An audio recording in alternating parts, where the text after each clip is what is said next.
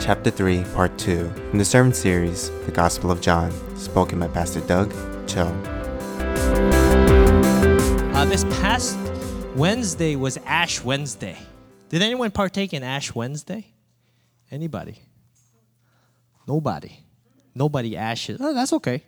Uh, Ash Wednesday is not just a Catholic thing, it's a, it's a church kickoff, right, for a season of penitence and repentance, right, for all churches, the universal church. And we call that season Lent, right? Lenten actually means new life.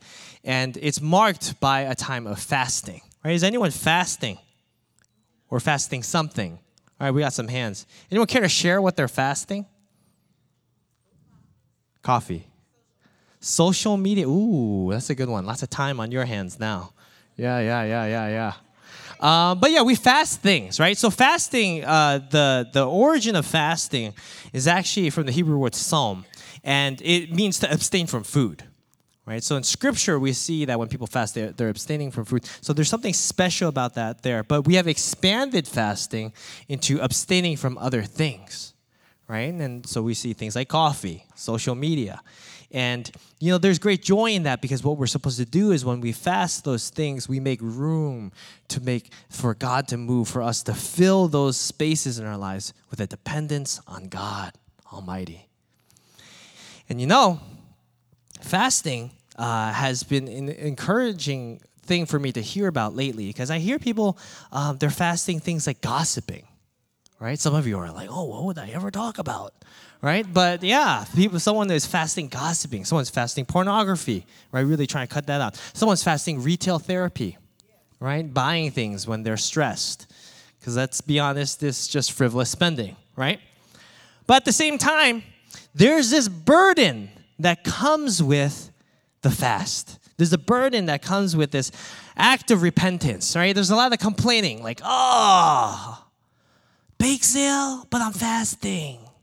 Like, what would I ever do without processed sugar in my life? Oh, 40 days without soda. Like, oh, you know, but like people have real gripes, right? When my wife does not drink coffee, she's not the same person. It's very different, right? So I told her, not, don't give that up. but fasting, we, we have a dependency on things because Naturally, we like comfort. And we see in Matthew 6, even when you read the Bible, it says, When you fast, do not look somber as the hypocrites do, for they disfigure their faces to show others they are fasting. We have been complaining. We as humanity have been complaining about fasting for thousands of years. That's what scripture tells us. We have been complaining about the fast for thousands of years because we love comfort. We love comfort. But let me tell you today repentance and fasting should be exciting. It should be exciting for you. It is an opportunity for you. It is an opportunity for you to commune with God. It is an opportunity for you to understand Him better, to delve into a relationship with Him deeper, to really experience His presence and His power. That is the point of these things. Why do we do them? Why is that important? Because Jesus is worth it. Amen? Because Jesus is worth it. Jesus is worth it. And let me tell you, I'm going to be really honest today. My primary purpose to come to church is not to make friends. Right? You're all great people, but that's not our primary purpose. That's not my primary purpose. Right? Having relationships with each other and being in community with each other is just a small part of church. We're called to pursue a relationship with the Father, with God. And I'm gonna tell you something about community. Community doesn't exist for you, it's not even for you. Community is for God. You know, the theologian Dietrich Bonhoeffer says if you come with your own agenda for community, you will destroy the church's community. The community of God is for God, it exists for the church. The friendships we build here, the relationships we build here, they're a byproduct of running the race together. And so, if we can live together, encouraging each other, pushing each other to live into the power of God, to encourage each other sharpen each other, rebuke each other, push each other forward, live lives that are transformed together, transform in the area or a region together. Amen. I am in. And yes, you bet the deepest relationships you could possibly build will be formed in that way. I 100% guarantee it. But the primary reason we are here at the church is to f- pursue after the Heavenly Father. That is what we're here to do. So if we believe all the things that we sang about and the things that we talk here, there must be a hunger in our lives for the Spirit of God each and every single day not just Sunday, every day. Right? Every day. But let me tell you, we are all one word busy. We are all so very busy. Someone said, Help us. Help us, Lord. I'm busy. And it takes me back to the parable of the sower, the one who's sowing seeds, right? Right, the master is sowing seeds into the ground, and there are different types of soil. I believe more than ever, we are all, we have become thorny soil. We have become thorny soil. We have been pushed and pulled by all the things of this world, the worries of this world, the riches and the pleasures of this world. They choke the seed. And what does it say? The scripture tells us it prevents fruit from growing from the seed. Because we're just so busy, more than ever busy. So many distractions. But we are being invited by God, we are being called by God to experience a joy that this world cannot even come close to. When we read through John, as we continue through uh, the book of John, we're going to see so much of that. But right now, for today, we're going to look at three joys, three joys that God is calling us to experience. So before we go into the scripture, can we just prepare our hearts? Let's bow together. Let's pray. Let's submit to the Lord right now. In my sense right now, you know, more than anything, is we need to really just submit to the Word of God.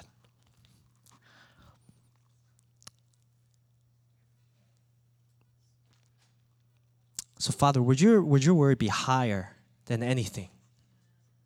Would hold more authority than anything in our lives? We pray that you would speak, that your truth would be heard, and that your people, your people would be good soil, Lord.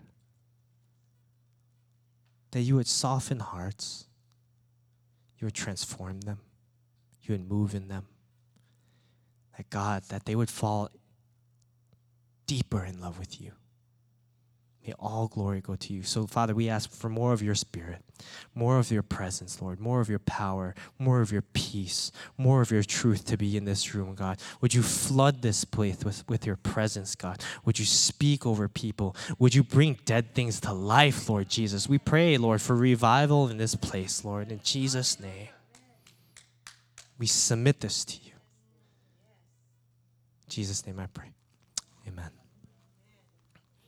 I'm reading from John 3. This is verse 22. So I'm going to read some section of the scripture and then we'll talk about it. Verse 22. After this, Jesus and his disciples went out into the Judean countryside, where he spent some time with them and baptized. Now, John also was baptizing at Aenon near Salim because there's plenty of water, and people were coming and being baptized. This is before John was put in prison. An argument developed between some of John's disciples and a certain Jew over the matter of ceremonial washing.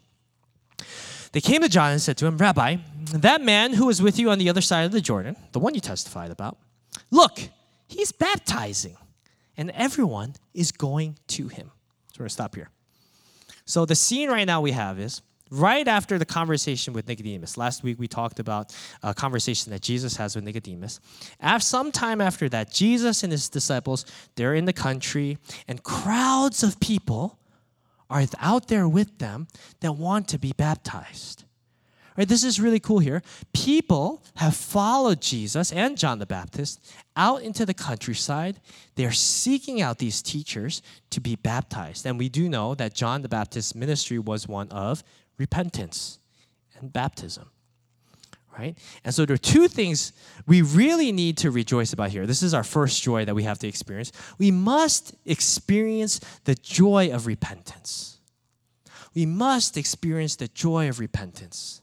See, the origin of baptism is actually cleansing, ceremonial cleansing. So, a lot of things in Jewish law deemed you as unclean. So, you needed to be cleansed in, in water, in living water, in order to really gain back that clean status right? And there are two things we see here that we need to rejoice. One is there's access and readiness. Access and readiness on Jesus' part and John's part as well, right? Jesus here, he wasn't actually baptizing, his disciples were the one doing the baptizing, but his ministry was baptizing, right? So Jesus, right? He goes into the countryside. People follow him. People pursue them. They go. They were like, "We want to be baptized by you." They offer it. They give it to them. It's free. There's no test. There's no qualification. There's nothing they have to pass. They just give them that baptism. That is beautiful.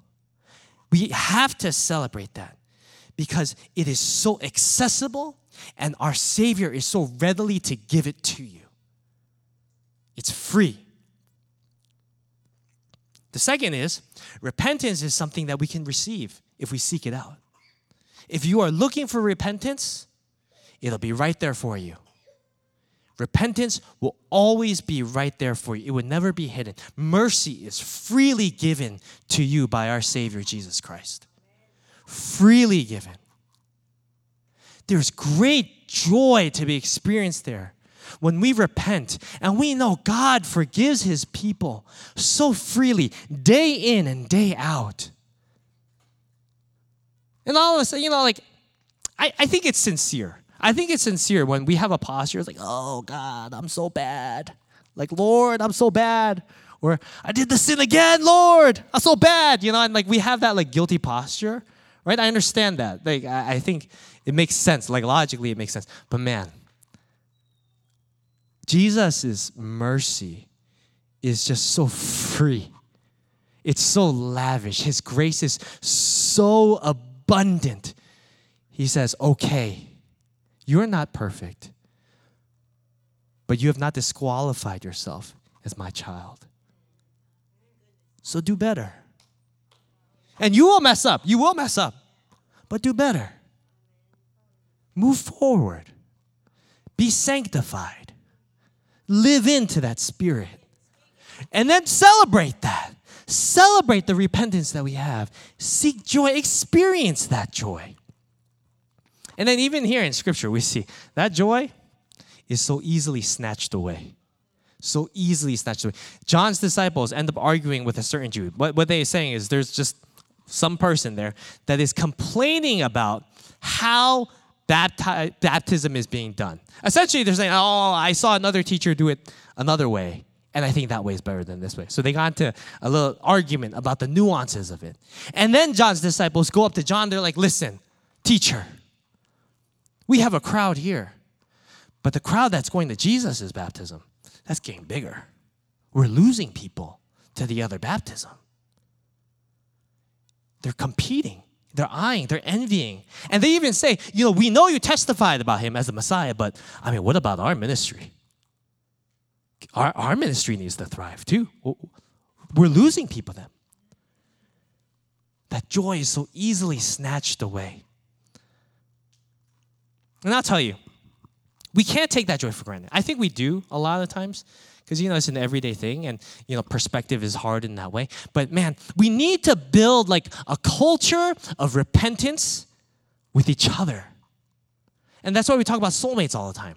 We need to build a culture of repentance with each other where we can just be transparent vulnerable with one another someone we trust and we can repent confess with each other proclaim God's forgiveness over each other. There's power in doing that. I hope that if you have like a best friend that you just proclaim that Jesus forgives them, there's power in doing that. There's so much power when you do that for your friend. And we grow in that way together. We should celebrate that. That's such a beautiful thing that only this community can do. Only this community can do that. Know, and then I think about the revival that had been happening in Asbury right? There was a revival. It went 24 7 for two weeks. Worship, the word, nothing flashy. It wasn't like a concert, no lights, no production, no cameras, no celebrity keynote speakers. Just worship, the word, public repentance. It's beautiful. And a lot of times we think we need to dedicate, you know, earth, earthly or human grandiosity to God.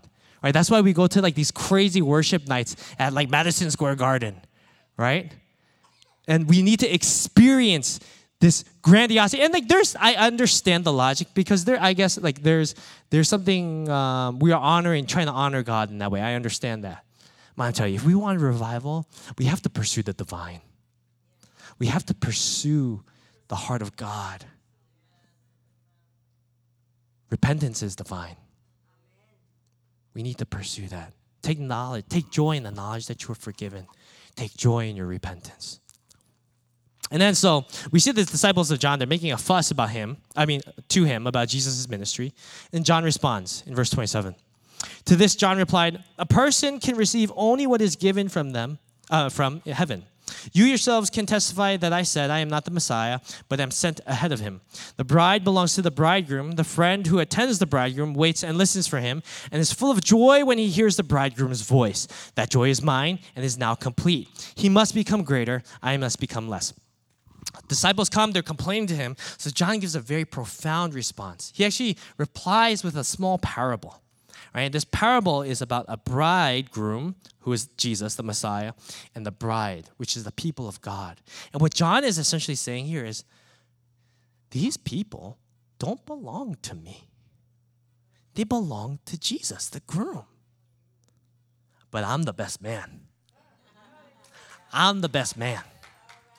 And my joy as the best man is that I get to see the groom receive his bride. That is my joy.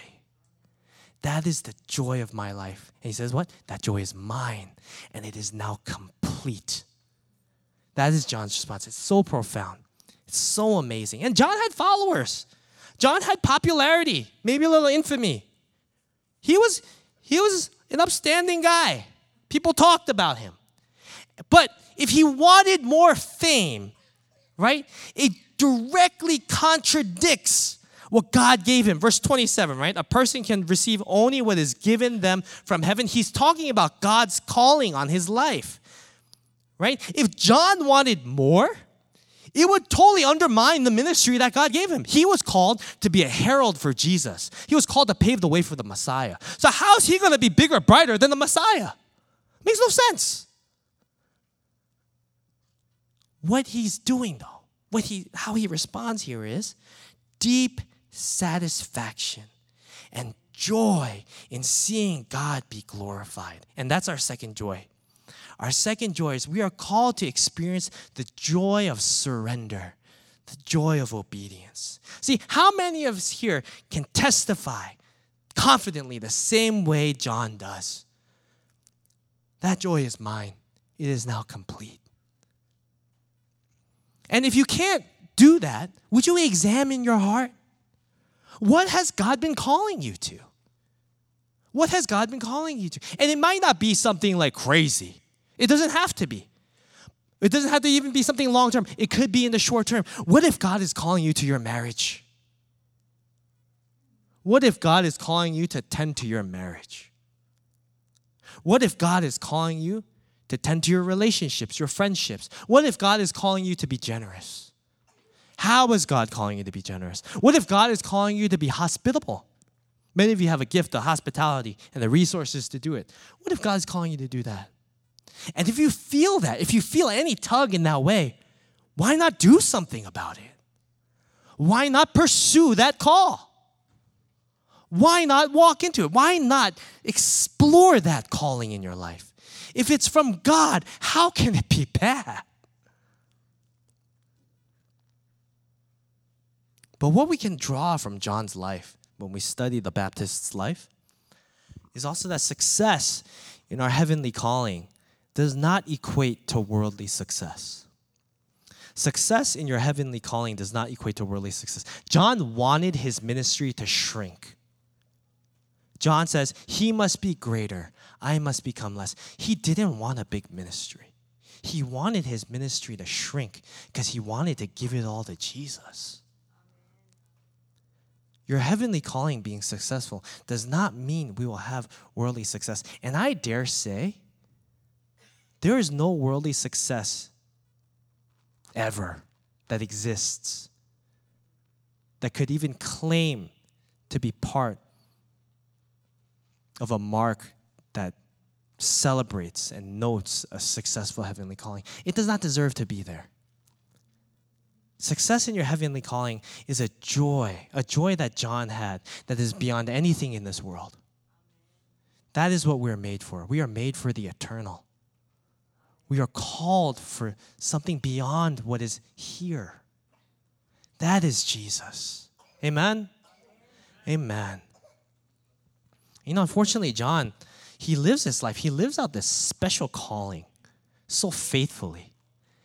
He ends up being imprisoned and executed. But that man, his joy was complete because he had surrendered his life to Jesus. I'm thankful for those who paved their way for submission.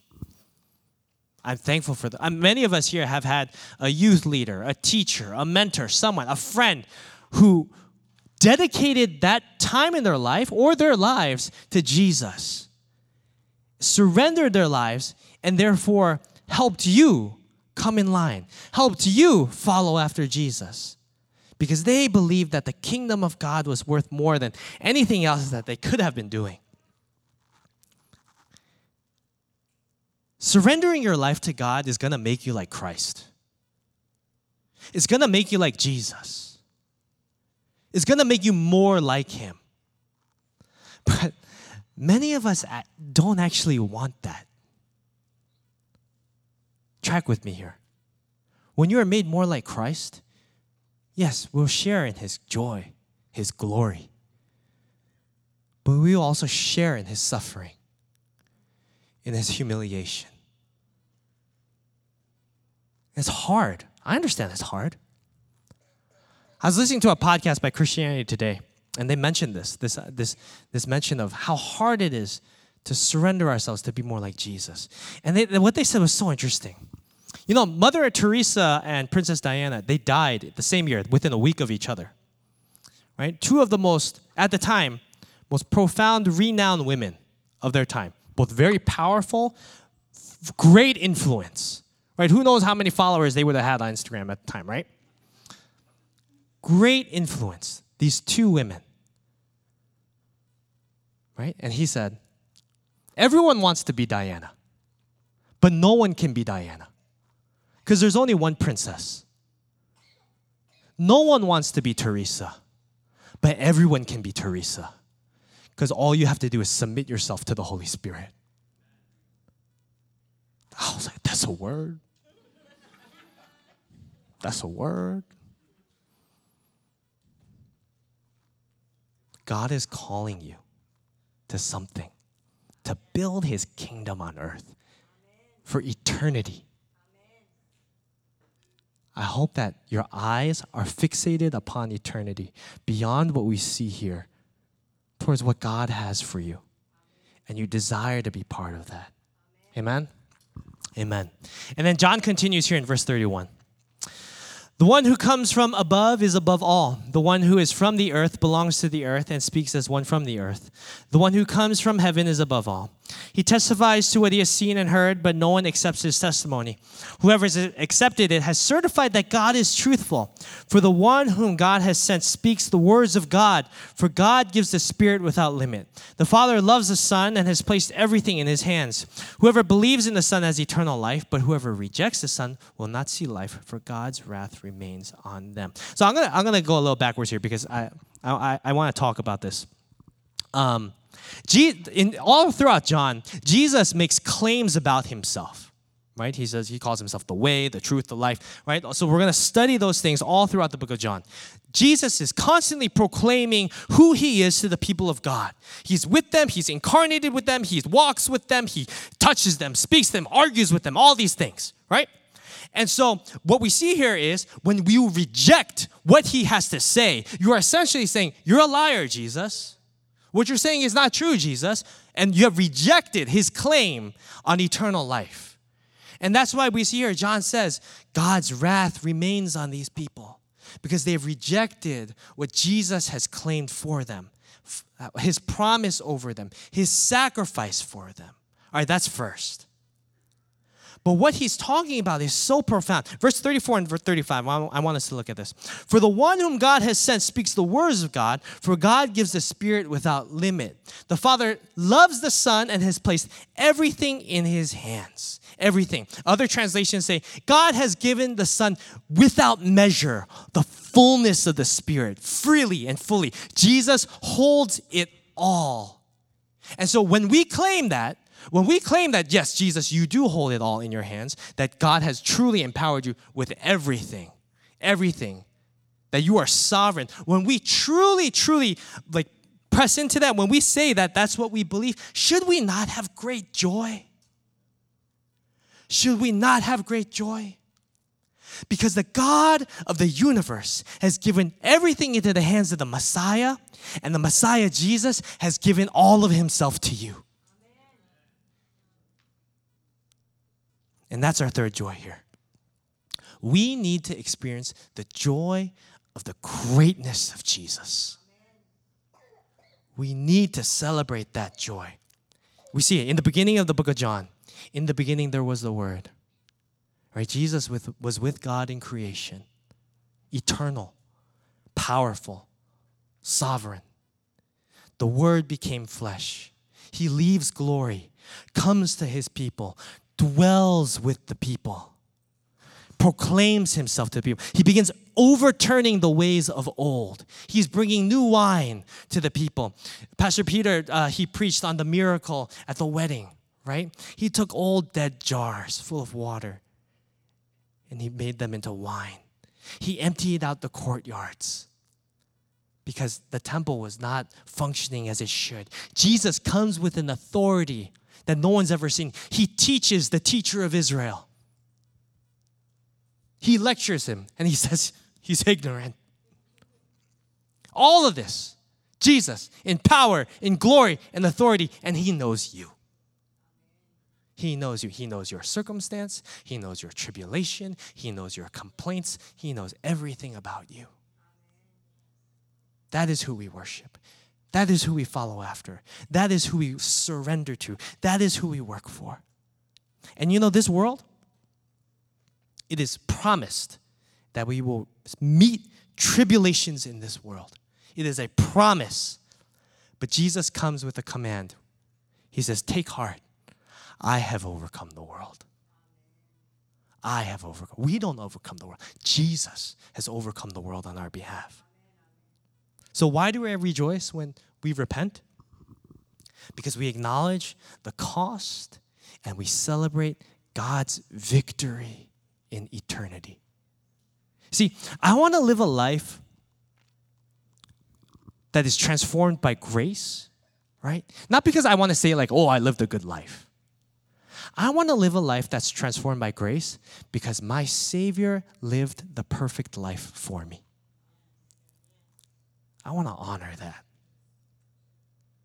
I want to live a life marked by grace because when I was still God's enemy, I had a Messiah, I had a Savior who was advocating for me on my behalf. Why do I rejoice in my surrender? Because we can all testify there is no greater joy than to live in obedience to the Father. When we live fully in line to what God is calling us to, we are fully alive. I promise you. I promise you. You become fully alive. When you are living into what God has for you, there is no greater joy. That is the testimony we see here. We are fully in God's hands. God is directing you, God is the one steering the ship. We're just here for the ride but we are fully alive. And you get a front seat to witness the glory of God. There is nothing better. Why do we rejoice in the greatness of Christ? Because thank you, Lord, that is not in all, all in our hands, right? Thank you, Jesus. Thank you, Jesus, that we have a great Savior that we have a great Messiah to whom God has equipped all things. And we have a great Jesus who came to dwell with his people as a man, who lived as a man of sorrows. who lived to be denied and crucified on behalf. And we have a great Savior who was resurrected in glory, who is resurrected for you, who walked out of a grave, who's calling you out of your grave. That is who we worship. That is the greatness of this Savior. And I'm going to tell you, man,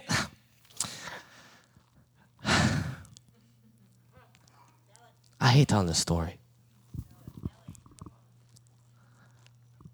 I wasn't going to share this this Sunday, but like first service, I just felt like the Spirit was was was speaking, and this is something like I'm having like a hard time with. Okay, but my dad's sick. Many of you know he's sick. You know, it's been a while. It's been like almost a year since we found out his cancer hit stage four. And praise God that he's still here today. Praise the Lord.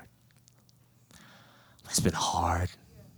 And I only report this to you because I'm so thankful that I have people here that pray for him. And I, I believe the power of prayer. I believe that we are that there, there are angels that are advocating on his behalf. I, I do.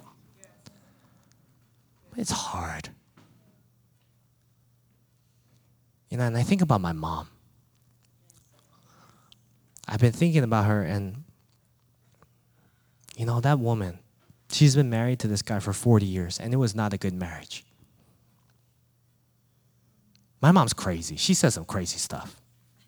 Right? I'm married. She says some crazy stuff to my wife. I'm like, I'm so sorry. I'm so sorry. That's my mom. That's who she is, you know? She's been married to this guy for 40 years. It was an abusive marriage. It was a hard marriage. And I gotta be honest, I had been telling her to, I've been telling them to get a divorce. Because a part of me stopped believing that God could breathe life into their relationship. I'd been telling them to stay away from each other because they hurt each other. And I believe, I, I still believe that's healthy, sound advice. The other day, you know, my dad had to go to the ER because he had chest pain. It was really scary. And I was at church. My sister took him. She was with him at the ER 10 hours. I went into city to pick them up. They cleared him. Everything was okay. He had peace of mind. Things were good. He was home. He was hungry. My mom made him soup. Kimchi jjigae. Right? She's really good at that. She heated it up in the microwave. She fed it to him. He said, It's cold. She said, Oh, I'm sorry. She put it in the microwave again heated it up, gave it to him. It's still cold. He started getting angry. She did it again, gave it to him, and then he started cursing at her. He said something I can't say here, but he said in front of her, my, my, their grandchildren, in front of everybody. He started cursing her out, telling her how bad of a wife she was. I saw how hurt she was. She just walked away. She was so ashamed so saddened. I sat down, I could tell she was kind of crying by herself. But that woman, she still holds on. She believes at the depth of her heart, she still hopes that God will do something that they will be able to experience a good marriage. They're almost 80, they're 77. But she's still holding on to that. She wants to live in a good marriage with this guy, she wants to be happy with him. She believes that he'll be saved. She believes that he'll be healed. And she contends for him, even when he treats her like that. I love my dad, I do. But my mom, she shows me what holding on to faith looks like. I hope that we can do that together. Let's pray together.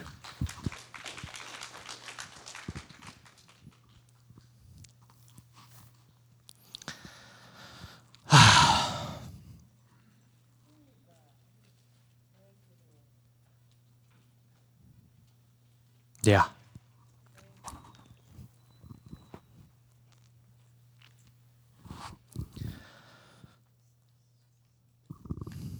my sense right now is that there is a, a, a dissatisfaction. A dissatisfaction with your faith. Mm, maybe where you're maybe where you are in it, maybe how maybe you haven't progressed in a certain way. It's not coming out to what you wanted it to look like or what you thought it should look like. You know, like we have with our human eyes, a lot of times we we envision something for ourselves. We make a plan, right? And some of you are very good planners, don't get me wrong. But that plan will never be as good as God's plan.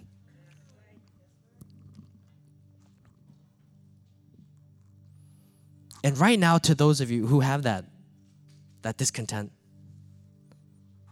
who have a desire, a hunger for God to move, to do something more,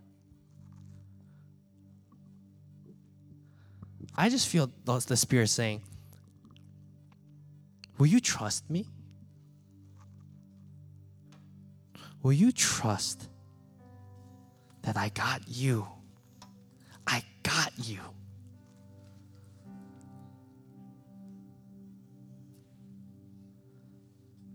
That the birds in the air, they don't worry. The lilies of the ground, they don't worry. If I got them, I got you. I got you.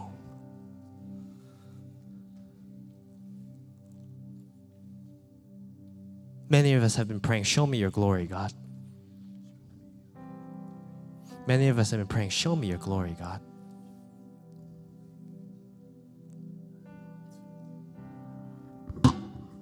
I pray right now that we would take steps to do that.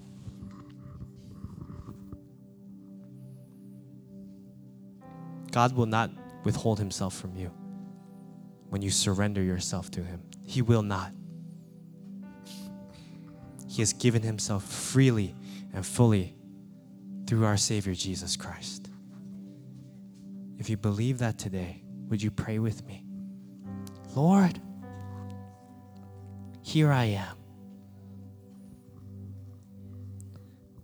God, would you give vision to my brothers and sisters? I pray that you would give them vision, conviction, discontent with where they are now, Lord. That they would desire to be working for your kingdom. That no place on this world, no job, no career would satisfy them, but they would thirst for the eternal. We know that eternity is on the horizon, God. We trust in your hands. Would you use your people? So, Father, would you uncover ears that have not been hearing for a long time? Would you open eyes? Would you awaken sleepers? That God, we would live, that we would hear, that we would obey, and that we would truly be the people of God, the royal priesthood that you call us to be. Send us, God. Send us, God.